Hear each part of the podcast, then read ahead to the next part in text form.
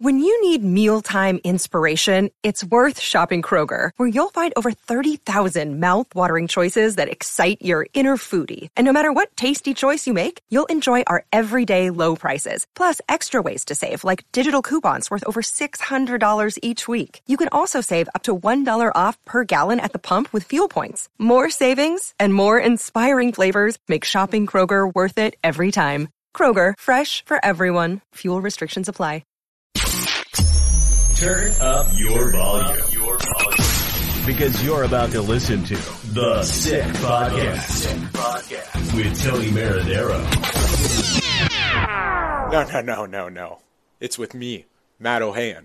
The sickest Montreal Canadiens podcast. Now, a 24th Stanley Cup banner will hang from the rafters of the famous Forum in Montreal. The Canadiens win the Stanley Cup. Brought to you by Energy Transportation Group. Driven to be different. 8.6 beer. Intense by nature. And La Cage. If the last time you went to La Cage was when the Habs won the cup, it's time you went back to La Cage. It's gonna be sick. Happy Friday night, everyone. I'm Matt Ohayon. No, you don't have the Italian stallion, Tony Marinaro, tonight. As we announced yesterday, I'm taking over the Fridays, so you have me, the Hebrew Hammer. And you'll notice that uh, that handwriting at the top, Matt Ohayon, that I did not write that. That is my handwriting is chicken scratch compared to that. Anyways, uh, busy week in sports, busy week for the Habs. You know, they played, they only played two games, surprisingly, but Carey Price spoke to the media. We had a trade this week, albeit a very small one, a minor league deal. Tonight, we got the World Series. The Houston Astros were up 5 nothing. Philadelphia Phillies coming all the way back, tying it up 5 5. Someone else who's had a busy week. By the way, Sick Pro, uh, Sick Podcast brought to you by Energy Transportation Group, and it is a leading full service logistics provider serving all of North America, driven to be different. Also brought to you by 8.6 Beer, Intense by Nature, the beer for those who follow their instinct and live their passions in order to make their mark. So, before I interrupted myself, also having a very busy week from the Montreal Gazette. He joins us live from St. Louis, Mr. Stu Cowan. Stu, how you doing tonight? I'm doing well. How are you? I'm doing just fine. I'm doing just fine. The travel uh, not beat you up too bad over to St. Louis? No, it was pretty easy. Actually, I flew yesterday through Chicago, and the Canadiens practiced today at the Blues uh, practice facility, which is about a well 25 minute drive outside of St. Louis, out in the suburbs. Uh, yeah, so it's been good. So I want to start. I want to start there. Let's start with what's coming up before we get to earlier in the week. Uh, you said the Canadians practice today. Yesterday they had a game. Uh, they won in Buffalo, which is a great result for them. Brendan Gallagher two goals. What what did you notice that was different from yesterday's game to practice today? And I guess I want the question I'm leading into is I want to start with is Mike Hoffman still on that top line? Well, Hoffman today there wasn't really more or less line setups. There was different drills they were doing in that, but it looks like he is. I mean, you have to think they're showcasing him at this point, and they want to trade him. Um, that would explain what they're doing with him right now. He he's struggled since the start of the season, at least putting up points. Um, there's still some question marks. Slafkovsky practiced today using a full contact jersey. I have don't know if he's going to play. We haven't heard yet if he's going to play on Saturday. There's no morning skate tomorrow. They've canceled the morning skate for Saturday, so we won't find out until about four o'clock tomorrow when Marty St. Louis uh, speaks with the media.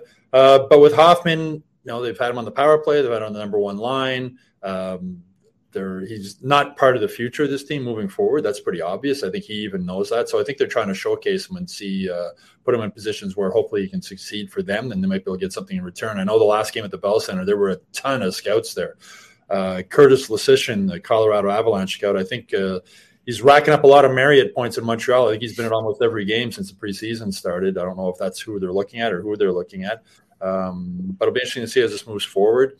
Um, Kent Hughes wants to move move guys like Hoffman and some of those older guys with uh, a lot of money on their contracts and open up spots for some of the younger players. So we'll see what happens uh, over the next little while here. Yeah, and I guess it'll it'll come to that point eventually when we see bodies start moving out of the uh, off the team into new cities, and I, I guess that's kind of maybe a calming message for Canadians fans listening right now because you know a lot of them are getting frustrated seeing guys like Hoffman and like Dadonov that have been uh, you know scrutinized under because of their recent performances being in the lineup and guys like Rem Pitlick who are younger and just signed fresh contracts and being out of the lineup. Well, they have a they, these guys have a plan, and the thing is that Jeff Gorton Kent Hughes, Martin St. Louis, Jeff Molson, too, they're all on the same page. Like this is all about building this team for the future and moving guys like Hoffman and Dadonov, and that is part of it. And you know, um, that's what they're looking at. They're trying to, to see get as much as they can in return. Kent Hughes has already said that uh, he wants to get another first round pick next year. If Sean Monahan keeps playing the way he's been playing, uh, he might be a guy that they can get another first round pick for next year. But it's they, they have a plan, and there's there it's it's fun to watch, and Canadians fans can get upset that why is Hoffman on this line and why is Dadonov playing? Well, they have a reason for it, and they've been very open. This management team about what they're what they're looking at. They want their young players to play and develop. Uh, look at the, the ice time that the young defensemen are getting right now. Part of that has to do, obviously, with the injuries to Edmondson and Matheson. But you know, even with Slafkovsky, people are upset. Oh, why is he on the fourth line? Marty St. Louis started off as a fourth liner in the NHL. Marty doesn't want to rush guys and put them into positions where they're going to fail. Slafkovsky has said he's going to be a power play guy in the future, but right now he wants him to sit on the bench and watch the power play. He's been injured the last couple of games, which has obviously not helped him as far as development going forward. He looked good at practice today. I'd be surprised if he doesn't play uh, uh, tomorrow against St. Louis again. We won't find out until about four o'clock tomorrow afternoon. But it's been a long time since the Canadians have had a plan moving forward for the future, and this is a rebuild. Whatever, know, they don't like using that word, rebuild, retool, whatever, but it is a rebuild. Um, and so far, they've made a lot of good moves moving to, uh, to, to, make this team better moving forward. And when the season started, who thought they would have been four and four after eight games? It took them 15 games last year to get their fourth win. So so far, everything's looking good. And I think people just need to. We're getting upset, like a Hoffman you said, or a Dadonov. Just got to look at the big picture. And that's what uh, Jeff Gorton and, and Kent Hughes and, and Marty St. Louis are doing. They're looking at the big picture. They don't expect this team to be a really good team this year. Uh, there'll be moves made at the trade deadline, if not before, that are going to make this team not as good right now or not as good this season, similar to what happened last year. But there's a plan moving forward. And so far, to me anyway, I'm impressed by what this new management team has done and the way Marty St. Louis is coaching this team. Yeah, and I read your uh, column this morning in the Gazette, and you spoke a lot about Martin St. Louis, and you know, specifically about Kaiden Guhle has just been off to a fantastic start to his NHL career, and Jordan Harris, and it was all about calculated risks. So, did, did they give any specific examples of these calculated risks that they've, you know, been te- they that Martin St. Louis is teaching them about, and what the right risk to take is? He wants. Well, first of all, Kaiden Guhle and Jordan Harris, apart from being very good hockey players, are very smart guys. They're really impressive. It's hard to believe they're 21 and 23. I believe their ages when you talk to them. They're, you know, before the start of the season, Rob Ramage said that if uh, Jordan Harris wanted to be president of the United States, he probably could, and he probably he's, he's just a really smart kid on and off the ice. And Guhle's the same way. They play smart on the ice, but they just they, they don't want them to make the safe play all the time. They don't want them to just chip it off the glass and get it out. They want them to look for open lanes. They want them to move uh, uh, forward. I spoke with Kovacevic, and I mentioned that in my column today, and he spoke about a game last week uh, where he came up the came up through the neutral zone with the puck, and he bounced it off the boards. As he said, not a not a horrible play, but the safe play. We got to the bench, and Stefan Robidas said there was an open seam. You have to look for the seam. Second period, you had a similar play, did the same thing, chipped it off the boards, the safe play, which a lot of young defensemen want to do because they don't want to make that big mistake, right? Got back to the bench, and Robidas again said to him, The lane was there. You got to look for the lane. Later in the game, came up the same play. You saw Brendan Gallagher breaking up the middle through a lane. He hit him with a pass. He went in and had a scoring opportunity. Go to the game in Minnesota, same type of play. Kovacevic comes up. He makes sort of a blind pass into the middle, picked off. They go down. Minnesota scores the winning goal.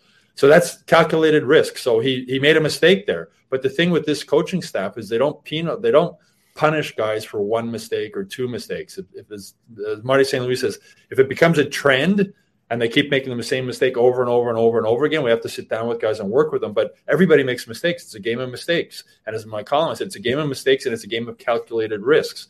So they're teaching these young players, especially the young defensemen, don't always look for the safe play. You have to take some risks sometimes, but they have to be calculated risks. And you're going to make mistakes, and don't worry about it. When you make a mistake, we're going to sit down with you afterwards, explain to you what the mistake was, show you some other options, and move forward. If they keep repeating the same mistake over and over, then it's a bit of a problem. But for so long with the Canadians, I think they've killed the confidence of so many young players, forwards and defensemen, just because they played scared. They were uh, terrified of making a mistake. Marty St. Louis has the bonus right now. You know, Dominic Ducharme last year, after coming winning, going to the Stanley Cup final, they, they still wanted to win. So he had less of a, a, leash, I guess, or or he didn't have the same tolerance for guys making a mistake as Marty St. Louis has. But this entire management team is on the same page now. So right from the top, right from Jeff Molson all the way down, they're willing to live with the mistakes these young players are going to make, but they don't want them to always make the safe play. And that's really going to pay dividends, I think, moving forward for this team. Sick podcast. Also brought to you by La Cage. If the last time you went to La Cage was when the Habs won the cup, it's time you go back.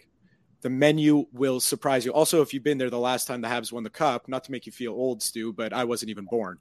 So, um, sorry about that. Um, so, uh, you ta- so you talked about Kaiden Guhle and you talked about mistakes in that in that column. And you know, even before you, I feel like if I was in your if I was in your position, I would have written something pretty similar because you know you saw that last night. Kaiden Guhle makes a mistake on Jeff Skinner in the second period. Granted, a fantastic move by mm-hmm. Skinner and a great finish. It's a goal scorer's goal, and then you know shift off, talk to Stefan Robidas, talk to Martin St. Louis on the bench. The next period, guy rips a shot that uh, you know I don't think he even thought he could shoot the puck that hard. So I think it's just really refreshing for the players to to play under, like you said, play under a staff like that. That you know you don't have to worry too much about making the bad play as long as you're going to make up for it down the road. Well, refreshing is a good word. I mean, look how deep into the offensive zone Guhle was when he scored. He was down, you know, by the the hash mark by the faceoff circle, and what a what a shot! There's a game the previous game, I think it was the previous game, was Jordan Harris and Kovacevic both pinched at the same time. They were both in the slot, but the wingers came back and, and backed them up. So as I said, they're all on the same page, not only the management but also the players. They, they they want the defenseman to pinch. You see how often the defenseman pinch now, whether it's to try and keep the puck in the offensive zone or when there's a scoring opportunity to, to push forward. Um, you know, we saw uh, Xhekaj the other night. You know, he had a place where he came in as a trailer late. Nick Suzuki threw a pass back to. He sort of tried to play it off his skate missed it. They went down the other ways against Minnesota. Minnesota scored. It was a, it was a mistake by Xhekaj. You know, he probably mm. pitched in a little too much. He didn't anticipate the pass. It wasn't a great pass from Suzuki either. It was a mistake that resulted in a goal, but he wasn't nailed to the end of the bench for the rest of the game. He went out and he played well the rest of the game. Xhekaj had a pretty good game after that. And he said in the first after the first period, he sat in the locker room and just told himself, "Okay, get over this." And he, he at that point he said, "I need to simplify things maybe a bit." So there are times where we're talking about those calculated risks. So there's nights when maybe you're not having on top of your game. That's going to happen in an 82 game season. So there's those are the nights maybe you don't take as many calculated risks as you would on another night. When you have everything going, you will. But it's it's you know Jordan Harris. If in that column I wrote, he had some really great. He said it's a mature way of looking at the game. Is the way he said that Marty St. Louis teaches it. They want you know make the puck do the work. And uh, as Jordan Harris said, he says Marty St. Louis says every mistake is correctable everything you do wrong, we can fix. Don't worry about it. And I go back to last year when Jordan Harris first got called up by the Canadians. and he, he said, Marty St. Louis told him, You're going to make three or four mistakes every game. Don't worry about them. You're going to want to have them back, but you can't. You're going to learn from them. And Jordan Harris told me what a what a weight off the shoulders that was for. Imagine a kid coming from university hockey, playing for the Canadians. You're so it's hard enough to play hockey when you're not nervous at any level, whether you're a kid or an old timers, whatever level you play or whatever you do, when you're nervous, you're going to make more mistakes. And he said that was such a weight lifted off his shoulders, having Marty St. Louis tell him, You're going to make three or four mistakes a game. Don't worry about them. We're going to fix those mistakes. Play your game. That's the thing with Marty St. Louis. Play your game. These guys got to the NHL because they're talented hockey players, all of them.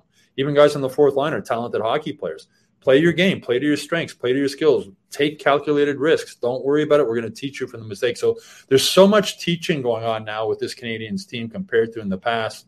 Uh, Adam Nicholas now is their their skills coach or their player development coach. You see him on the ice before practices, after practices. Slafkovsky's talked about how much he has helped him looking at video, both of himself and other players in the NHL with similar builds and similar styles to him to try and improve his game. I think that's one reason why they've kept Slafkovsky with the team is they want him with the coaches they have here. He continues to progress, or at least before his injury, he was continuing getting a little better every game. As long as he does that, I think he's going to stay here. So there's a lot, as Marty said after the game the other night, they don't judge the result. The result isn't everything. Whether the Canes win or lose every game is not the main thing for them this year. It's how these young guys are developing and if they're playing well. And we saw that in Buffalo with Sam Montembeault. He's another guy. He played great. He had a great game against Buffalo. Mm-hmm. Yeah, I'm happy you went there because you know there, there's making those calculated risks as you as you put them in your column, but also I feel like it's not only when you have the support from the coaching staff, but when you have your support from your teammates, namely your goalie, who's going to stand on his head like Sam Montembeault did last night. You know, you're it adds that extra level of confidence to your game. And I mean, just nothing but positives and nothing but good things to say about so far for Jake Allen and Sam Montembeault really stepping in and uh, stepping up to the plate in the absence of Carey Price. Yeah, well, Jake Allen spoke about Sam Montembeault today, and you know, you remember last year, the end, the last half of last season, Sam Montembeault played with a pretty serious wrist injury. It was his right wrist. He had mm. required surgery after the season.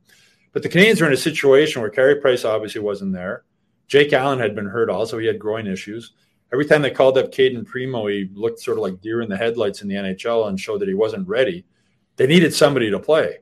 And Montembeault was willing to suck it up, play through pain, play through the wrist injury. Uh, some nights he didn't look good. He got shelled a lot of nights with a lot of shots, uh, but he played through it. And Jake Allen spoke today about that's one. Of, that's a reason why the Canadiens rewarded him with a two-year, one-way contract this summer after he had the surgery, a million dollars whether he plays in Montreal or in Laval he, he took actually he took more than one. He took a, a few for the team last season yeah. when they went down the stretch uh, and getting him bombarded every night. But he's he sucked it up. He played through the pain, and the Canadians rewarded him. And I think that goes a lot with this management team. I think that says a lot to other players that we're sort of a family here. And if you're willing to, to suck it up and take uh, some punishment for the team, you'll be rewarded for it. And they rewarded Sam Montembeault for it. And right now, after the game last night in Buffalo, he played really well. And um, seem more confident. Obviously, his wrist is better. And um, with Jake Allen there, he's a great mentor for him. Um, Montembeault's going to turn 26 this weekend uh, on Sunday, and Jake Allen's 32. And Jake Allen said that he really started learning the goalie position or improving when he was 29. He said that's when he sort of everything sort of started falling into place for him. So you know when you talk about Cayden Primeau, he's 23. A lot of people look at him or have said that he's maybe the goalie of the future. Goalies develop a little later. It takes time, unless you're a Carey Price, as uh, Jake Allen said today, with just an incredible amount of talent. Uh, it takes time for goalies to develop. So Sam Montembeault is still relatively young for a goalie. Cayden Primeau is really young for a goalie. Um, by signing Jake Allen to that two-year contract extension this summer, which means he has three more years left, it, it buys some time for the Canadiens to sort of figure out who the goalie of the future is going to be. Is it going to be Cayden Primeau? Is it maybe going to be Montembeault? Uh, or they're going to have to go outside and, and draft a goalie or, or acquire another goalie in another way. But they right now they're if Montembeault and Allen can keep playing the way they're playing, uh, it's going to be good for this team moving forward. And we're, we're going to stick to the goalies. I, w- I want to get your take on this uh, because Carey Price held a pretty lengthy, somewhat emotional press conference at the beginning of the week, talking about his you know his current state of health and you know the future of his career and all that. I mean, it's it seems as if the last two times we've seen Carey Price speak, it's the most open he's ever been. And you know the way I read that, because I mean you know this better than than most, including myself. He's not been that guy his entire career. Oh. He, you know, he's a man of very few words. So, is that you know just am I reading too much into this and into saying, you know, maybe he knows himself even though he says he'd like to play again and he hopes he can, d- do you think deep down he knows that you know it's probably not going to happen for him? Yeah, I think he knows it's over, and and part of him, you know, as I've said before, I mean, I think I don't think Shea Weber wanted to play anymore. I think Shea Weber's body was so beat up, he was like, I don't want to do this anymore. I think Carey Price really did want to play again, and if he wouldn't have come back last season and played at the end if he didn't want to, he really what really wants to keep playing hockey. But I think he's realized he can't. But there's insurance that becomes involved now. You know, on LTIR, the teams have insurance on the contract. So, an insurance company, you, know, you, you got to say you're trying to come back or you're doing your best to come back. But I honestly think Carey Price wishes he could come back and play. He'd love to come back and play. He'd like to come back playing better than he did, you know, the, the games when he came back last season. But I think he also realized it's not going to happen. He talked about how he would need that second surgery, which he said is very invasive, uh, and he's worried about it. He's worried about his quality of life moving forward with his children and whatnot. So I think he knows he's done. Um, hard to accept, I'm sure, but you're right. I mean, that's the most open, um, the most words Carey Price has said in any news conference I remember. He was smiling, he was laughing. As you said, he's a man of few words. He's a man of even fewer words with the media. He hates dealing with the media. He doesn't enjoy doing it. Uh, he never really has. But it was the most uh, at ease or comfortable I've seen Carey Price in a long time, which was nice to see with everything he's gone through. Uh, you know, he came out uh, the next day, I believe it was, with Arpon Basu, the story in the Athletic, saying that his issues he had were with alcohol when he went into the NHL NHLPA Player Assistance Program. so it's a lot for him going on right now. Looking at a career being over, never wanted the Stanley Cup, the one thing missing for him, dealing with his mm-hmm. alcohol issues. Now he's back at home. It's a total change in life and lifestyle for him so for me personally, I was just happy to see him being happy. Like he seems to be happy and content where he is. You know, he was at the Alouettes game with his family there uh, a couple weekends ago or last weekend. Um, so he seems to be in a good place right now, um, and I'm happy. I'm happy for him for that. Yeah, and you know, I just want to bounce this off you because you know. A, a lot of new Canadians fans, I, I, would put myself in that range because you know once Carey Price came into came into the organization, that's when I really, as a fan of the team, started seeing success in the organization because, you know, I'm, I'm growing up, uh, you know, 1997, I was born. That's the start of some dark years for the Canadians. You know, yeah. history didn't start with my age, and I know that. yeah, so, my I've told this story many times. The five years I went to high school, the Canadiens won four Stanley Cups. It was an annual event where you skipped uh, school one day to go to the Stanley Cup parade. Yeah, and I'm sure you know. I'm even sure schools even counted that into the schedule when they were when they were planning out the curriculums. But mm-hmm. um, you know, in in your eyes, what was the you know the shining moment for Carey Price as a Montreal Canadian? You know, of course, he went to the Stanley Cup final, but there were no fans. Eh, limited fans in the building. What what do you think was his shining moment uh, as a Montreal Canadian? I still think it was this that getting to the Stanley Cup final uh, a couple of years mm. ago because when we know now how beat up his knee was and how damaged he was. And he was asked at that news conference, you know, how did you play through it? And he said, I basically bit on the stick and sucked it up. So to play at the level he did, both he and Shea Weber, to play at the level they did with the injuries there were, is is quite remarkable. I mean, the Canes don't get to the Stanley Cup final without Carey Price. I go back to Game Six of the first round against Toronto. They got outshot thirteen to two in overtime, and they won know, one of those shots goes in and the Canes are eliminated in the first round, and probably a lot of things change. Maybe Marc Bergevin is fired right away, or like a lot of things might have changed. But Carey Price stood on his head in that overtime period. I remember watching that. They were playing just playing the four defensemen, excuse me, the four Clydesdales, as Luke Richardson called them, over and over. And you could see Ben Chiarot and Petry and Weber, and they were just exhausted. They could barely get the puck out of their end. And Carey kept making these saves and making these saves, and then they got a chance down the other end. And they scored and they won they went on to the Stanley Cup final. So for me, that's the thing. For me personally, I understand there were the fans. There wasn't the reaction in in, in the Bell Center. Mm-hmm. Uh, me, just what he was able to do. Now that we know the pain that he was playing with and the damaged knee that he was on, it's it's it's really remarkable. And you know, the, the only thing missing from his resume is a Stanley Cup. Uh, he mentioned one of the thing, interesting things he mentioned at that press conference is that he still wants to win one, even if it's not as a player uh, leading to believe he'd like to mm-hmm. stay in hockey in whatever capacity uh, that might be. But he has the Canadiens franchise record for games played. He has a, for a goalie, Canadiens franchise record for wins by a goalie, playing for some bad teams for a lot of years. You know, if he had played in the glory days, uh, I was talking about back when I was in high school with Guy Lapointe and Serge Savard and Larry Robinson in front of him, he would have won some Stanley Cups too. So, you know, you look at what he did with the Olympic team when he was, you know, he obviously had great defensemen in front of him, but he was outstanding. Oh, yeah. I mean, so the, the fact he doesn't have a Stanley Cup on his resume to me, um, he'd obviously like to have one, but that, to me that doesn't define who Carey Price was as a goalie. He was the best goalie uh, of that generation. Uh, he had some ups and downs like all goalies, but you know they used to do that NHLPA player poll every year, and they would ask who's the who's the best goal in the NHL, and all it was like eighty five percent of the players would say Carey Price. Yeah, and you know, you mentioned the the Stanley Cup thing. I feel like a lot of people my age or around my age that just haven't seen the 1993 team. Everyone, you know, born mm-hmm. 94 and, and onwards, uh, you know, we kind of get annoyed when we hear you know the the people who have been around for those cups and and you know they take that stance of oh well he's never won a Stanley Cup he's never won a mm-hmm. Stanley Cup you know we kind of got annoyed at that and you know we, we the classic thing I always say is it's harping too much on the past. You know, that's not going to happen again. There were six teams in the league when they won most of those. Oh, exactly. And then, and you know, and then I was in the building on uh, when the, when Josh Anderson scored in Game Four and forced that Game Five, and I was I was there as a fan. I cheered, and, and when Josh Anderson scored that goal, it clicked in my head. Like I got it. I got the whole mysticism around the team and around those older teams because there's nothing. There's quite really nothing like it in in North American sports, in my opinion, yeah. at least.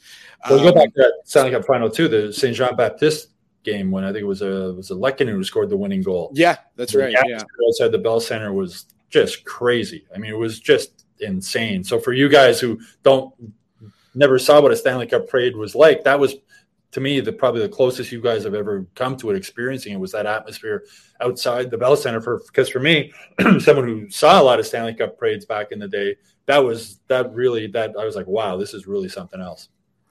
So I want to get back uh, to the current team uh, as it is, the players on the ice. That I, I should say, you know, they went two and two, uh, one and one this week. Excuse me, uh, a loss against Minnesota, a win against Buffalo, the team's four and four. I mean, I don't think anyone expected that at this point in the season. Oh, no, especially um, not with Joel Edmondson and Mike Matheson out. Well, well, that's it. And you know, logic would dictate that they're only going to get better when those guys come back. Um, I mean, the, I mean, the, the classic line that Bob McKenzie always throws out is, "You know, you are what you are by American Thanksgiving." Well, there's 12 games till then uh, for the Canadians. Uh, I guess it's too early to say are they a 500 team, but I guess I'm going to throw it at you anyways because are they a 500 team? And if they're not, when's this? I don't want to call it magic because nothing crazy is happening.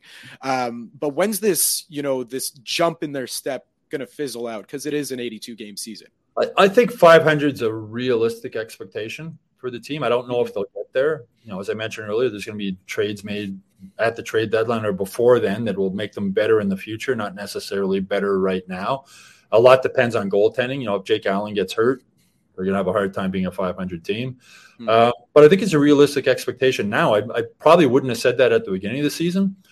But you know, you see Jordan Harris and and Kaiden. I mean, Kaiden Guhle is playing over 20 minutes a game. Not only playing over 20 minutes a game, he's playing those 20 minutes against the other team's best line. He has David Savard as his partner, and no knock on David Savard. David Savard's been fantastic for Kaiden Guhle. Every time you talk to Kaiden Guhle, he always mentions David Savard and how much he's helped them on and off the ice. But David Savard's not really a top pairing defenseman, and neither you would think Kaiden Guhle at 21 years old, you wouldn't expect him to be a number one the pairing defenseman either. But he's shown that he probably is. you know, he's the proof's in the pudding. He's he's played monster minutes. He's He's been really effective offensively and uh, uh, defensively. We saw the goal last night. So it's really a bright future when you look at uh, this team on defense with him and Harrison. I mean, and Xhekaj, like Arber Xhekaj, who who would have thought this kid would be playing the way he's playing? I mean, you know, we all knew he was tough. We all knew he could fight. Uh, you know, he, uh, Matt Cassian, I'm sure, has never been ragdolled in his life in a hockey fight until he fought uh, fought Xhekaj. But he's much more than that. I mean, he he can move. He moves for a big guy. He can move the puck. He makes smart decisions with the puck. Uh, I think he's got a pretty good shot too. I think we're starting to see the shot coming more and more. Also, he's good at walking the line and getting the puck through. So there's a lot of reason looking forward for this team to be optimistic. With you know going into the season, everybody thought, okay, goaltending and defense are going to be the biggest concern. They're probably not going to have a big problem scoring goals. Well, they've had more problems scoring goals than they have playing defense. The defense has been really good. The goaltending has been solid. Uh, it's only eight games, like you said, but there's reason for optimism. And as I said before the season started, if you had said if you had asked me if I thought the Canadiens would be a 500 team, I'd say no. Right now, I think it's a possibility. And uh, just a couple more for you before I let you go and go enjoy uh, some nightlife out in St. Louis. Um, one of the questions uh, from one of our from one of our viewers came in. It says, "Hi Stu, hi Matt and Stu. I love the line of Anderson, um, uh, Andy, Andy. Well, it says really Andy Devo and Galley last night. Do you think uh, Martin St. Louis will keep them together for a bit? I, I think so. I think they look good, and, and it's kind of hard when you know, like you said off the top, they're trying to showcase Mike Hoffman, so that's the reason why he's at the top there. Um, but you know, I had hopes for Anderson to be that top guy, but I think they found something with that line. I think they have. And Anderson, you know, there was a lot of talk about him playing with Suzuki and Caufield, but Anderson's sort of a straight up and down player. He's, he's hard, goes hard to the net. I don't think he has the no knock on him, but I don't think he has the same hockey IQ as Caufield and, and Suzuki have. A lot of players don't. Uh, Sean Monahan's a really smart hockey player. That's why I think that you know uh, Marty St. Louis had him playing with them. Uh, but yeah, that line you're mentioning, I could I could see that sticking together. But like in today's hockey, lines don't stay together that long. It seems you know you lose a game, they move guys, guys get hurt, things happen here. You know, Slafkovsky got hurt, he's out of the lineup. Um, so will they stick together? Yeah, but I mean it's rare now you see lines stick together for more than what five six games. I would say. Yeah, that's uh, unless unless of course you know you're Patrice Bergeron, David Pastrnak. And, well, that's true. Yeah, that's true. Yeah. that's the only one. At some point, I think we'll see a line with Caufield, Suzuki, and player to be named later that will be together for a while. And they're still trying to figure that one out. But for me, right now, Sean Monahan is a good fit with those two guys. And uh, last one for you, because I mean we've gone this far without mentioning him uh, too much. Uh, who's Cole Caufield? I mean, he's the goals. I'm not what the math is on what his uh, projection is, but uh, what's a realistic number for this guy now that it's you know we're eight games into the season and he already has five goals. Yeah, I'd be surprised if he doesn't score 30, and I mm think 40 could be a possibility. But I'd say a realistic goal for him would be 30. All right, Stu. Well, uh, I'll uh, let you go for now. So uh, go enjoy a beer for uh, enjoy a beer for me, and uh, enjoy that live music out in St. Louis. All right. Thanks a lot. Have a good one. All right. Thank you very much to Stu Cowan of the Montreal Gazette. The Sick Podcast is brought to you also in part by sportsbuffshop.com. You see the Sick sweater? This is a sick sweater. Also, we have Matt Ohayon catchphrase tees. I haven't thrown any out at you yet, but I have a feeling in the next season uh, or in the next segment I will. So shop all your sports license lifestyle apparel, including hoodies, caps, and tees of your favorite teams and all major leagues, as well as our own sick merch at sportsbuffshop.com. Use the code SICK10 for 10% off all their items. Um, I was going to give you an update on the World Series, but you know it's uh they're showing a replay right now and i've been interviewing stu so i haven't i haven't had a chance to look but uh it's friday which means it, we're two days away from the best day of the week thank god it's football. TGIF. Thank God it's Friday. It's also football with Matt Ohayon. Burrow hooks a pass, wide open, chase, touchdown, Bengals.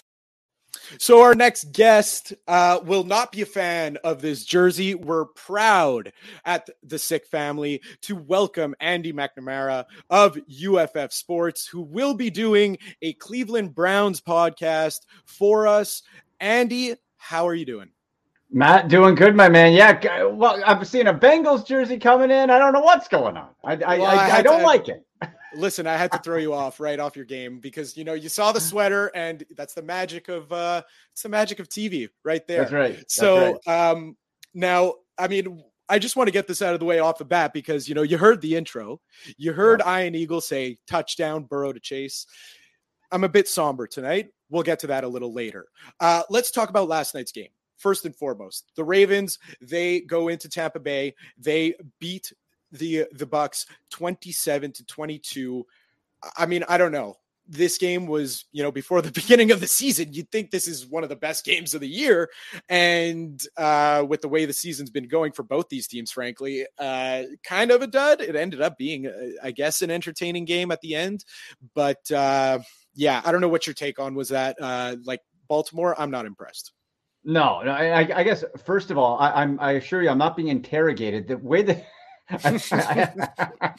the pot lights in the basement.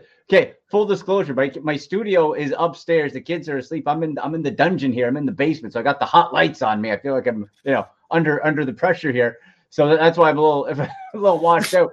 But well, listen, Matt, you're absolutely right. It was weird. We never expected it was okay. Well, Tom Brady's not going to lose three in a row. Come on, how many times he's got the boulder chip on his shoulder? He'll figure it out. Well, he didn't figure it out, and the Ravens didn't look great either. But they got the win, and we're seeing in this AFC North every single win is crucial. Like, there's only going to be one team out of this division that makes the playoffs. I truly feel that, and it's going to be the winner of that division. So the Ravens didn't play anywhere close to a perfect game, but they got it done. The one thing that I'm interested to, to see going forward, Mark Andrews, that's a second game in a row where he didn't do much. Now he left with an injury, granted, but I, I wonder how that develops because if you take that away from Baltimore, from Lamar Jackson, and Bateman's out too now, uh, that's a concern if you're not going to run the ball. Well, that and you know that's where I wanted to go next because at the beginning of the season, you know, we we knew Lamar had his contract. Uh, it's up for renewal at the end of the year. He bet on himself, didn't take the the contract that the Ravens offered him. And I, I, you know, I talked to Yellow and Sammy before almost every before every show. We always almost talk football, and especially last night before last night's show, I, I said to them, I mean, this guy Lamar Jackson, it just seems like with every passing game, he he's throwing away dollars. I don't know if you're reading it the yeah. same way. Yeah, hundred percent. I was, and you know? As a Browns fan, I'm like, please, Baltimore, pay him all the money, all of the money. Put all of your cash into Lamar Jackson, who will, I, I truly feel, will be closer to irrelevant than a MVP within the next couple seasons. Because guess what, people?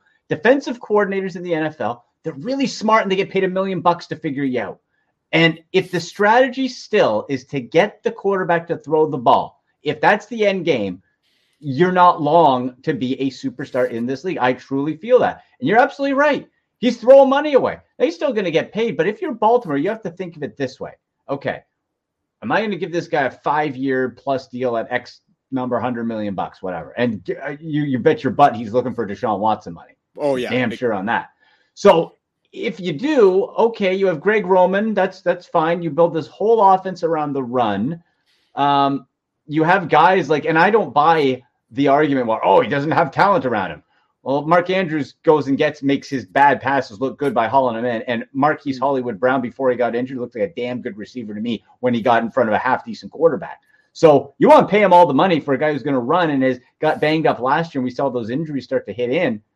Have at it, because I'm with you. I think with every game, every pass, you start to see a little bit more of maybe why you shouldn't be bankrolling Lamar Jackson.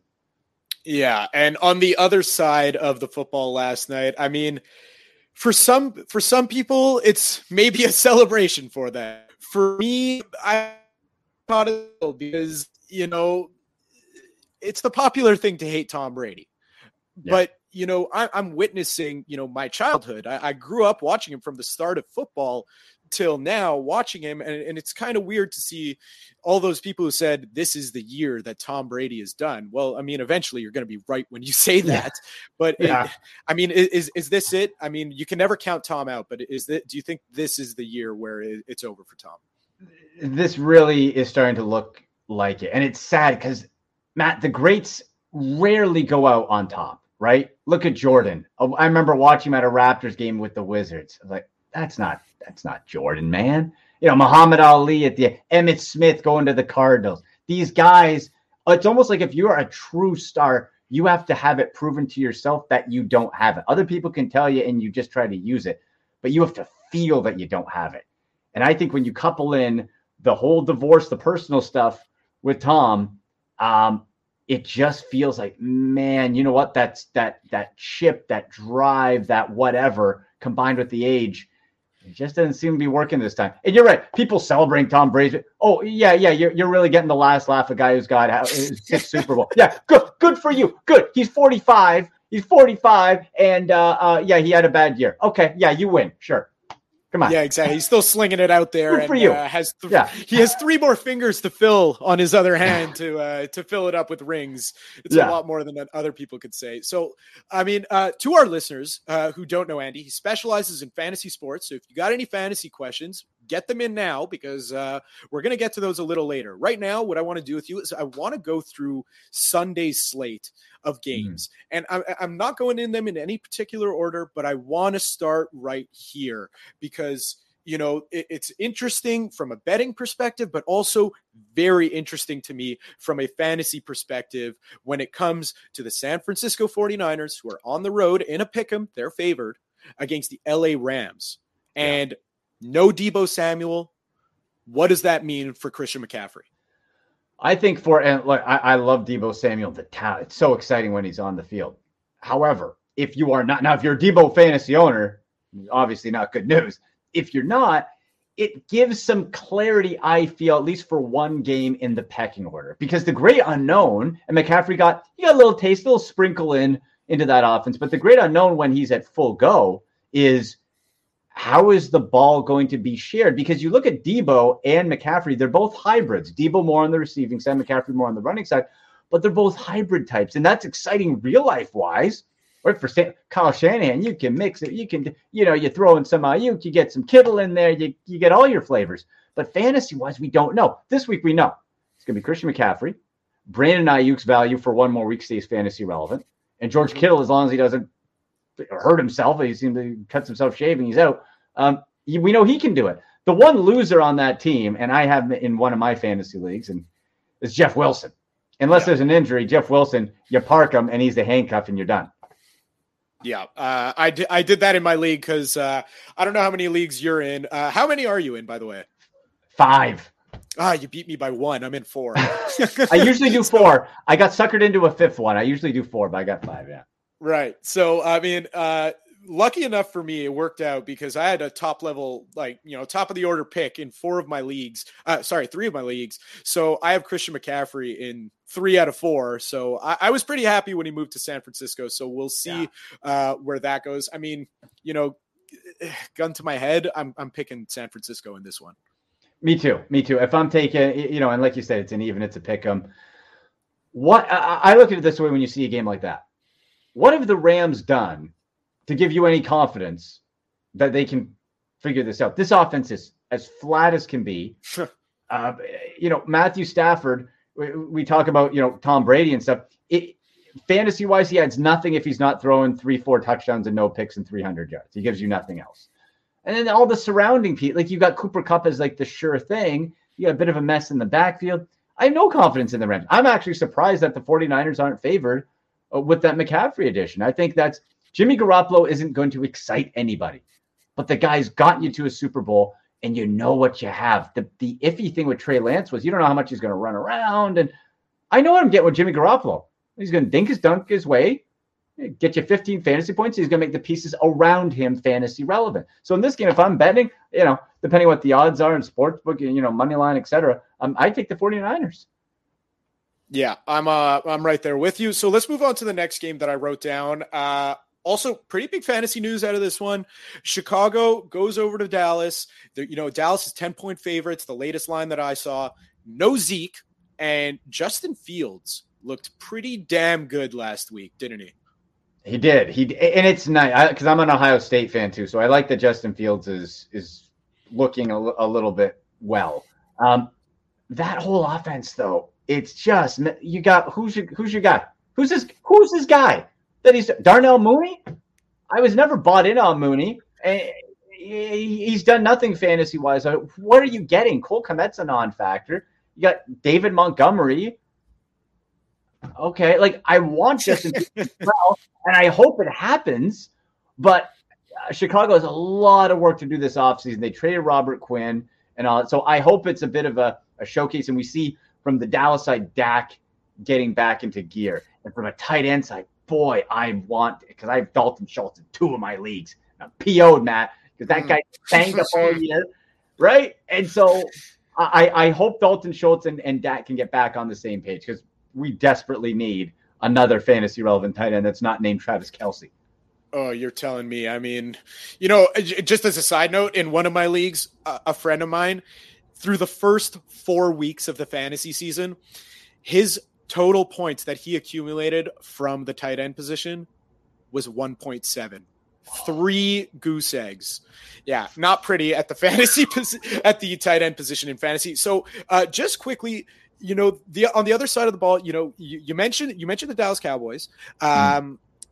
Where does the no Zeke factor play into, uh, you know, Tony Pollard's value this week? If Zeke 100% doesn't play, and he's a tough guy to keep out. He's a tough mm. guy to keep out. He'll he'll he'll battle. Um, but if he doesn't, then Tony Pollard becomes an RB one you know, we've seen him be hold some flex relevant in um, just himself with Zeke in there. We saw the workload increase, then get pulled back, and it's it's interesting. So I really see that we'll have Tony Pollard making a fantasy impact in this game. Chicago all over the place. Again, you lose Robert Quinn, right? That's another ding on you. Um, I think Tony Pollard is a must play smash in every fantasy league this week, even if Zeke does suit up, because it's been it's look we're, we're hitting it heading into the weekend and still don't know. That means it's Tony Pollard time. Right. Uh, the next one, I'm I'm curious about this one because this affects me personally, which is the Arizona Cardinals heading over to Minnesota, the five and one Minnesota Vikings. I mean, who except for Colin Cowherd could have seen this coming? Uh, Minnesota is three and a half point favorites. Uh, no James Conner. What does this mean for Eno Benjamin? Is he a must start? Is where where's he at? Matt, love Eno. Absolutely love Eno, especially in PPR DFS, he's probably his price has probably gone up a little bit more now, but uh, DFS he was a bit cheaper if you read the tea leaves and anticipated this and got in your contest a little bit earlier.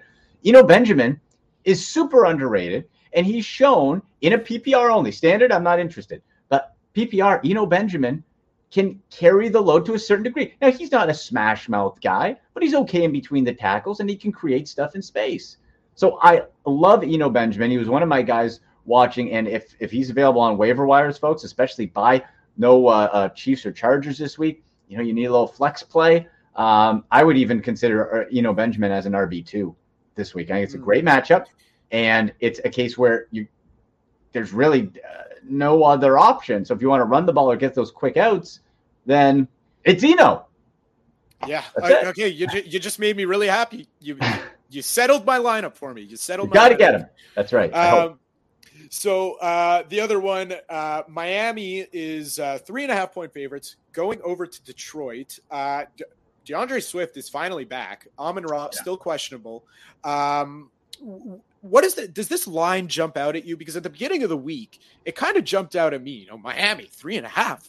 Well, I got them at three, so I was, you know, I was over the moon. Uh, but you know, D'Andre Swift coming back has me a little worried, but I, I mean, I don't know. I think the Dolphins' uh, defense could uh, is up to this task.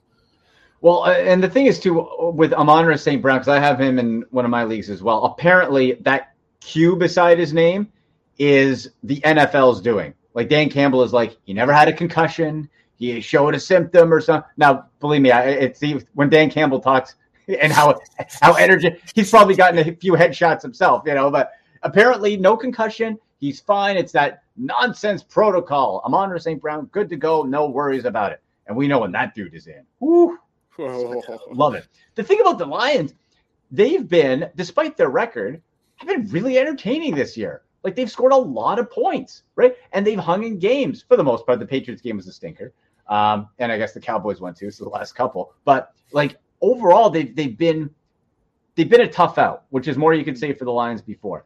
So that three three to three and a half. Uh, that Miami defense, you're right, is good, but is Tua going to be? How effective is he going to be? Because if you look at the, and that's why I tell people, don't just look at the fantasy point average. Look at those those outliers. And that six touchdown day for Tua when he got 40 fantasy points. If you look at the rest, he's right around what Tua has been 14, 15 fantasy points. Okay. So are they going to be able to beat Detroit by that much? I'd feel comfortable taking that. Like I think it's a good bet. They probably win by six or six or seven, but I, I feel it's going to be closer than than people might think. But uh, I hope it's at least entertaining because Detroit's been bad for a really long time. And uh, I want to go to another uh, AFC uh, AFC matchup, uh, AFC East matchup. And before we get to the big one, the primetime one, I want to talk about the New England Patriots, two and a half point favorites on the road against the New York Jets, the five and two world. New York Jets. I, I mean, I, I'm at a loss. Explain that one to me. What a time to be alive. We have the Giants at six and one and the Jets at five and two, and they're both the fakest records I've seen in I don't know how long. But but they've gotten to this point. So is it coaching? Is it confidence? Like if you look at the Jets and the Giants for that matter, th- there's nothing you really look at like, oh man, that's a five and two team. It's like yeah, Zach Wilson, who looks like he has like toddler shoulders. It's still really that, that, draft picture came came out when he walked out. It looked like a it, it was weird. It was off putting. And so now you have now you have Zach Wilson trying to lead against the Patriots. Um, I, that two and a half, man, I would take the Patriots all freaking day. I think Bill Belichick is going to set a reminder to the Jets fans and say, "Don't forget, Daddy's still here," and he's going to lay a spanking on Zach Wilson. Okay, and it's going to be it's going to be a smash mouth. They're going to try to just tough defense and I we are going to see a lot of Damian Harrison, Rhamondre Stevenson. I think you go you could double up on those two pat running backs in your fantasy lineup this week. So I'm taking the line and I'll take the Patriots straight up too. Wow. I mean, I, it's just the one thing I just can't get over is how, you know, I understand it's the New York Jets we're talking about here. Yeah. But, you know, they they are what their record says there. They're 5 and 2. Give them credit. And- the the part that, I, that just puzzles me so much is that the Patriots, you know, they're starting Mac Jones, who got pulled after what two, three drives last game. That's Yeah. the part that puzzles me. Is you don't even know who the starter is there. Bailey Zappe. Here's the thing. So I was in Cleveland for the Patriots game. So I saw the Bailey Zappe showcase. Be like, oh, maybe this is the next. time." Like I guarantee, guarantee that that was the best NFL game that Bailey Zappe will ever have in his life. The Browns have made careers out of quarterbacks having the best games they've ever played. That's why the uh, Roethlisberger and Flacco got rich because because of my Browns. Bailey Zappe, oh, it's Zappe time. He's in. Well, what happened? Oh, he threw a quick touchdown. Not everyone was getting excited. Two interceptions. That's Bailey Zappe. If you put them side by side, I saw a great meme. It was Bailey Zappe looks like if Netflix made a documentary on Mac Jones, Bailey Zappe would play. They're the same guy. They're the same freaking guy. That doesn't Yeah. impress me. So, what does Bill Belichick do so well? He he he says, okay, well, I know I don't have maybe the franchise quarterback. What do I have? Two stud running backs and cerebral. Those quarter they're not dumb. They can distribute. So you don't force them. You put them in a situation where they don't have to go and come back, and you work the defense. I think they're gonna. I think they'll beat the, the Jets straight up when we start seeing a little bit of a reality check in New York. Mhm. And uh, you mentioned them. The other team, uh, New York Giants on the road in Seattle, three point underdogs. I mean, they're six and one. At, at a certain point, I mean, you know, last week was the first time I had the courage. I mean, because granted, it was against the Jaguars to you know take to take the Giants, but you know, I I, I think this team. With the way that Daniel Jones has been playing, you know, with the exception of last week, because you know he had 100 yards on the ground, which Yeah. you're not going to get that every week, but he hasn't been turning the ball over. And I think that's the key difference in versus last year's Giants team to this one, even though obviously Saquon Barkley, ultimate equalizer there. Um, I just I, I don't get this one either. I, I know the Seahawks have been good. I just I, you know I'm I'm taking the Giants in this one. I'm taking the Giants. Hundred percent with you. Here's what I think the big difference is: the Giants have been horribly coached Mm. for a long time, and Gettleman, before he got the boot, was uh, about 20 years uh, uh, too late leaving. And now you have Brian Daboll, who, and we've seen before, hot shot offensive coordinators come in and fail. Well, he had the I made Josh Allen the Ross, I molded him out of clay. Whatever he's saying and doing, they got the confidence they're buying in because on paper, there is absolutely no way you would ever guess the Giants are six and one. They got no wide receivers. You're right. It's, it's Saquon. That's it. and they just they just traded Kadarius Toney. They just traded Toney. I'm supposed to get excited over Wan'Dale Robinson?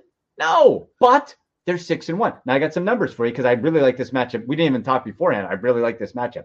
Here's mm-hmm. why I'm with you, and we're taking the Giants. All of us are taking Big Blue. Here's why: Seattle defense ranked 29th in total yards allowed per game and have allowed uh, the fourth most points per game. Compare that to the Giants, who have given up the sixth fewest points per game at 18.6 and rank 19th in average yards per game. The money line last I checked, I think was plus 130. Mm. I'm taking the Giants as a straight up win plus 30 over Seattle. Why? Like, I like what Geno Smith has done. That's cool. They've played fine, mm. but I think if I'm Brian Daboll, I'm using this as bulletin board material. Look, we're six. They don't have any respect for you, blah, blah, blah. And the Giants go in and win this, and you collect your cash. So I'm with you on that collect the cash. I, am all in on the Giants at this point until they prove me otherwise. And then, you know, why not? Once, once, once I lose a dollar on them, that's when, you know, I come back to earth. Exactly. Yeah. Cut it, cut the Done. loss right there. Um, okay, I'm going to teach you a lesson, a quick lesson right here. We got to do this every show we do when we talk football, just to make Yellow and Sammy happy. Uh, we're not going to give this too much time because of the team they're playing. Tennessee Titans, two and a half point favorites over the Houston Texans. I mean, Derrick Henry, what, 200 yards this game? I think I could see that happening easily. Yes, yes. Smash, smash. Yeah. Don't over, don't overthink it, Vrabel. Don't overthink it. Hand the ball off and be done. Just be done. Now, I, I will say I do think um, for fantasy, the defense, the Tennessee defense was widely available earlier in the week. That is a terrific DST play. Uh, mm-hmm. And on the Houston side, the only guy we're interested in at all until further notice is Dameon Pierce. That's it. That's it. There's, there's no other topic with the Houston Titans. It's Dameon Pierce, and that's it. And then Brandin Cooks fantasy owners who are just praying he gets him. traded, just praying he gets traded to another team. Davis Mills experiment that was cute for a couple games last year. Come on, come on now, right? Let's let's be you use my Browns all the first round freaking picks we gave you. Yeah, yeah. and go get a quarterback. Don't worry, we're we're, we're gonna get to that game uh, because we got some. I'm, I'm sure we both have some things to say about Oh. And you've got ammunition against me. I won't forget about last year. You got ammunition. We got um, nothing right now. I got Jacoby Brissett. That's what I got. I got nothing.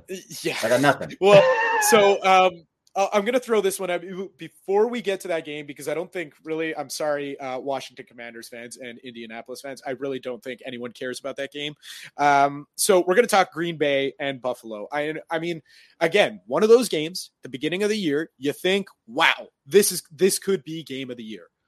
Yeah, not so much anymore. Buffalo are 11 point favorites, but I don't know. I, I I have this strange feeling, not that the that Green Bay is going to win.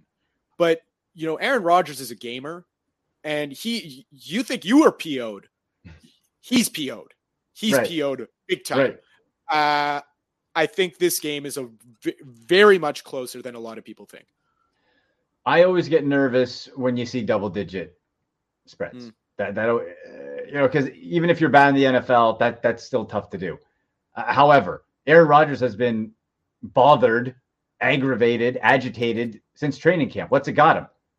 Got a three and four record, and they, they, they look absolutely terrible. That Davante Adams departure, I knew would be significant, but it's like everything fell apart without Davante Adams. I was like, I thought he'd spread the ball around, find somebody new, even lean on an old guy like Randall Cobb, who we begged to have. Nobody, like, what's? It just seems weird. So you know what? I'll say this: I, I the part of me that says Aaron Rodgers is a gamer, it makes sense. But I just feel the Buffalo Bills at home, um, this this Rodgers Green Bay Packers team, I just haven't seen anything to lead me that they're going to put up a fight. Um, I hope they do from an entertainment standpoint. Dial back the clock. Let's see Allen and Rodgers duel it out. That'd be awesome. But I'll actually, I will actually take the Bills to cover that eleven. And it hurt. I the eleven. I, you know what? I'm, I'm not going to smash. I'm just going to like just tap, just a little like sprinkle, sprinkle, just just a little, you know, do, do the old salt thing, right? Just just a little yeah. off the elbow. That's uh, it. So uh, let's get to. I mean, this is the matchup of the week for both of us. Clearly, yes. uh, the Monday nighter, Cincinnati at Cleveland. Uh, oh. Ja'Marr Chase. I mean, t- just terrible news. As a fan of the game, that's yeah. just awful news. You know, he has the torn labrum in the hip, and you know, a fractured hip on top of it. Uh, thankfully, from initial reports, it doesn't too too bad. I mean, it seems to be able to hold it up uh, till you know surgery till the off season, but uh, that's a tough loss. But I mean, where, where are you at? Where, where's your head at? I mean, you know, the Browns are five, are two and five, but you have our number, man. You have our number. Well, you know what? Baker had had the number. My poor my my poor Baker Mayfield. All my Baker stuff. I got the the uh, uh little toy. I got the sh- the feeling dangerous shirts. I got the po. Now I don't know what I'm supposed to do with that. I got you know uh, Baker had the number, and that's what was so interesting. It was like Baker had Baker had the number, Oh and the thing is, lo- love or hate Baker Mayfield, the guy at least was fearless. Baker would be down, and he might throw three interceptions, but damn, he's going to keep throwing, and he'll, he'll throw a fourth one, right? The Browns with Jacoby Brissett, and here's the thing: the Browns should be five and two. Wor- at worst, oh yes, yeah, I I completely agree with you. By the way, and what's been the issue?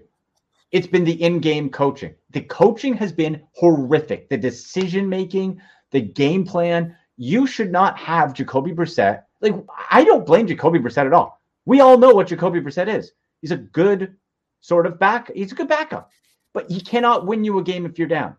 And they what they keep doing is putting him in situations where they have to come back. They forget about Nick Chubb. I don't know how you forget about the league leader in, in rushing, and you have Jacoby throw it. It's like um, uh, Kevin Stefanski, head coach. You don't have Deshaun Watson yet. Okay, he's not coming back until December.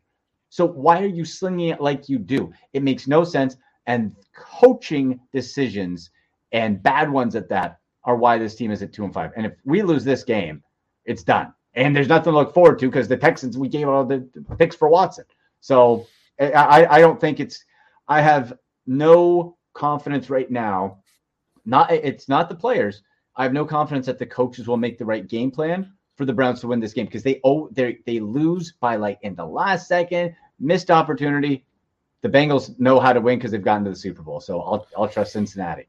you know, I the pessimist in me, uh, naturally as a Bengals fan, because while while we while I did we did go to the Super Bowl last year, I I just I'm still a Bengals fan at heart. You know, Right, you know what I'm saying? So I mean, the pessimist in me says, yes, they're four and one in their last five games. Uh, the offense was just starting to click. Now we lose Ja'Marr Chase. And last year, I mean, we'll we'll count it as one and zero against the Browns. I mean, uh, the Browns went one and zero because this last game of the season didn't really matter for the Bengals. So, but that was a pretty embarrassing loss. I mean, I I just something tells me you spoke about coaching on the Browns. I've been so unimpressed outside of that game against the uh, against the Falcons with the coaching decisions that Zac Taylor has made. So Yeah. I mean that's where that's where I'm at at this point. It's it's a to me this game it's a toss up, but of course I had to hammer the Bengals. I took out my biggest hammer, by the way, just so you know. Just, just yeah, carnival size. Here's the difference. You have Joe Burrow. I have Jacoby Brissett. Mm-hmm. I mean, you say that's the it. difference, but That's you- back to my pessimism. The, the Bengals lost to Cooper Rush. The Bengals lost to M- Mitch Trubisky. You know, I mean, Yeah, it's just it's, it's Yeah. crazy. That's why I, You're starting to make that's me feel better. is the best. You're starting to make me Yeah, feel well, better. well, listen, I'm a, I mean, I you know, I had my, before we had you on, I had my doubts. I had my doubts. I'm like, oh, this guy's a Cleveland fan. Don't know about this, but uh, you know, we we see eye to eye on a lot of things here. We're- so uh, I, essentially we're, we're we're NFL cousins, right? Paul Brown started the Bengals, founded Yes. the Browns, right? Can we get rid of that That's it. stupid elf for the Browns? Oh God, I hate that elf. I hate that elf so much. I hate So, that elf. I got uh, enough problems being a Browns fan. I have to look at a stupid elf on the field too. Yeah, I mean, you got you guys got like five logos. You can't even pick one. It's it's fantastic. And We have the most logos for a team with no logo. Yeah, the most logos for a team with lo- logo, and the So most weird. logo. I mean, just trade in some of those logos for wins. Does that translate or? So, you know, I- yes, please, please. um, so I mean, again, okay. So Cincinnati three three point uh three point favorites. Uh, Yeah. You know, I'm not expecting you as a Browns fan to concede, but as an NFL guy, are you taking the Bengals? Are you taking the Browns? If I'm taking my heart out of it as much as possible, um, I, I think the Bengals win this. I think they win it. I think it's gonna be close though, like you said, like because the Browns have been close in every game except for the New England game this year. Every game. Mhm. And when you you look at that, it gives me no reason to think otherwise. But the problem is when it comes to crunch time, the Browns go with the analytics spreadsheet with a guy up in the booth telling Kevin Stefanski what plays to call. That's real, by the way. Um, and uh, okay, well the computers are cool, But how about what's happening in the game? And that's where the game's on the line. Both teams have big leg kickers. You know, Cade York, rookie for the Browns out of LSU. You got McPherson. There's a, a that guy's awesome. I have Um, his jersey, by the way. do you really? You got Yeah, jersey? Yeah, yeah, That's yeah, so yeah. Bengals Browns. That's such a Bengals Browns thing to do. I love it. I Um, mean, just like just just sorry to cut you off, but it was just you know last year's playoff run was just such a insane moment for me as a Bengals fan because you know, me when the Bengals are in the playoffs, I don't watch with anyone. I need by myself, nobody in the room, and I'm watching.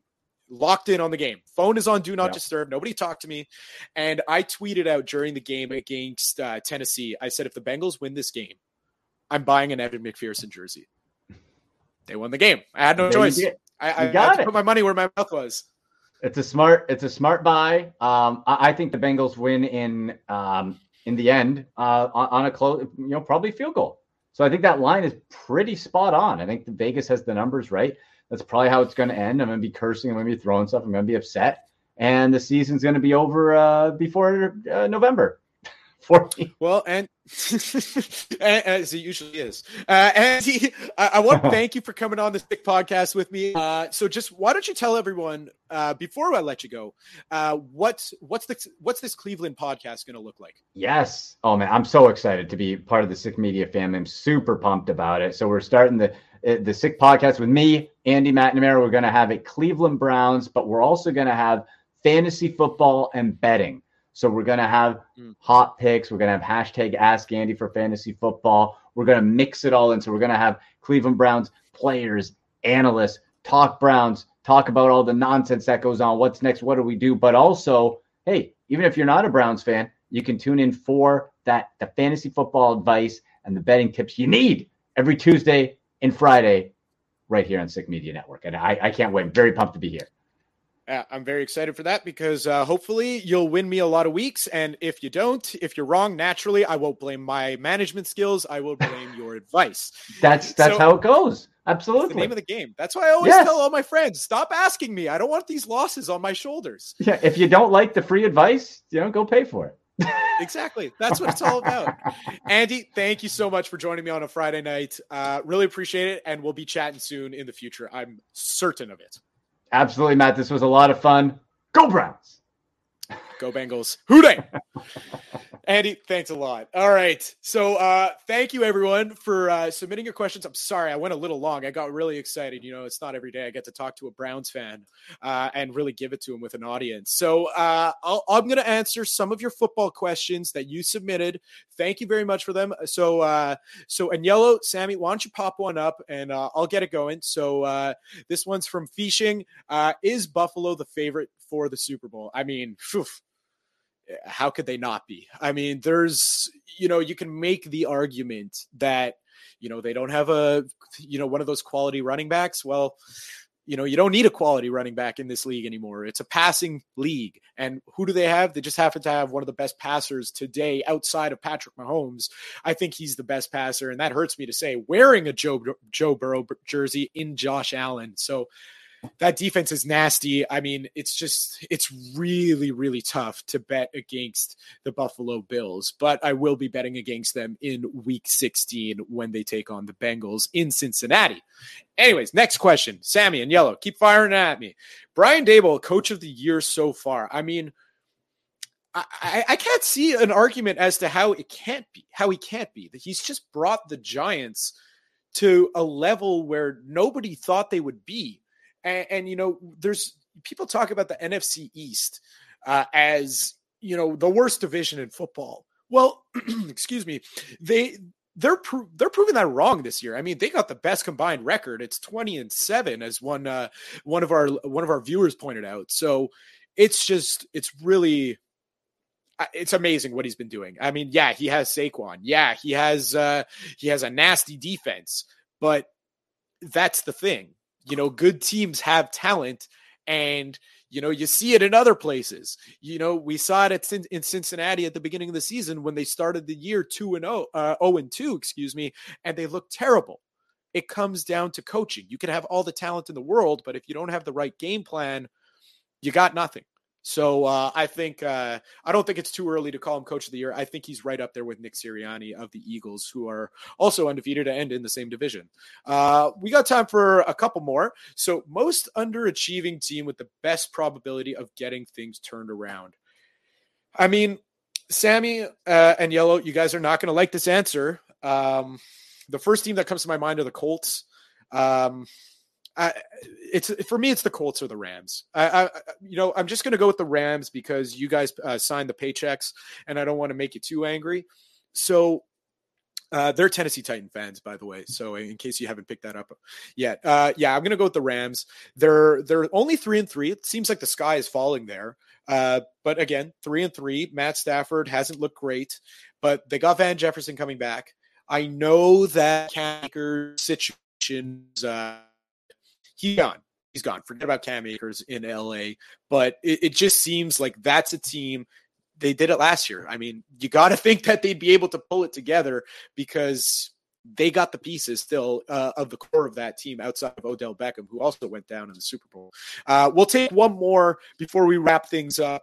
So this one's from Twitter. With Deebo out, is CMC a good fantasy play? You know, we talked about it, Andy and I, on the top, at the top of the segment. I think so. I really think that uh, this is CMC smash spot. I mean, it's going to be a CMC smash spot. He's on your team. You're going to play him. But I think he has the potential to be RB1 this year, uh, this week, right next to Derrick Henry, who definitely has the best chance at it playing against that Texans D. But I think so. I think CMC is in for a big week. He didn't touch the ball much last week, as Andy pointed out. I think he had eight rushes for what 38 yards, 48 yards, something like that, and two catches for eight yards. But he was off of what one day of practice. He, the, first run of the game, I think he ran for 13 yards. I mean, the guy's eyes lit up. He's never seen holes in an offensive line that big that he could run through. So I just think uh, CMC is in for a big, big week. The one thing going against him, he's against that Rams defense.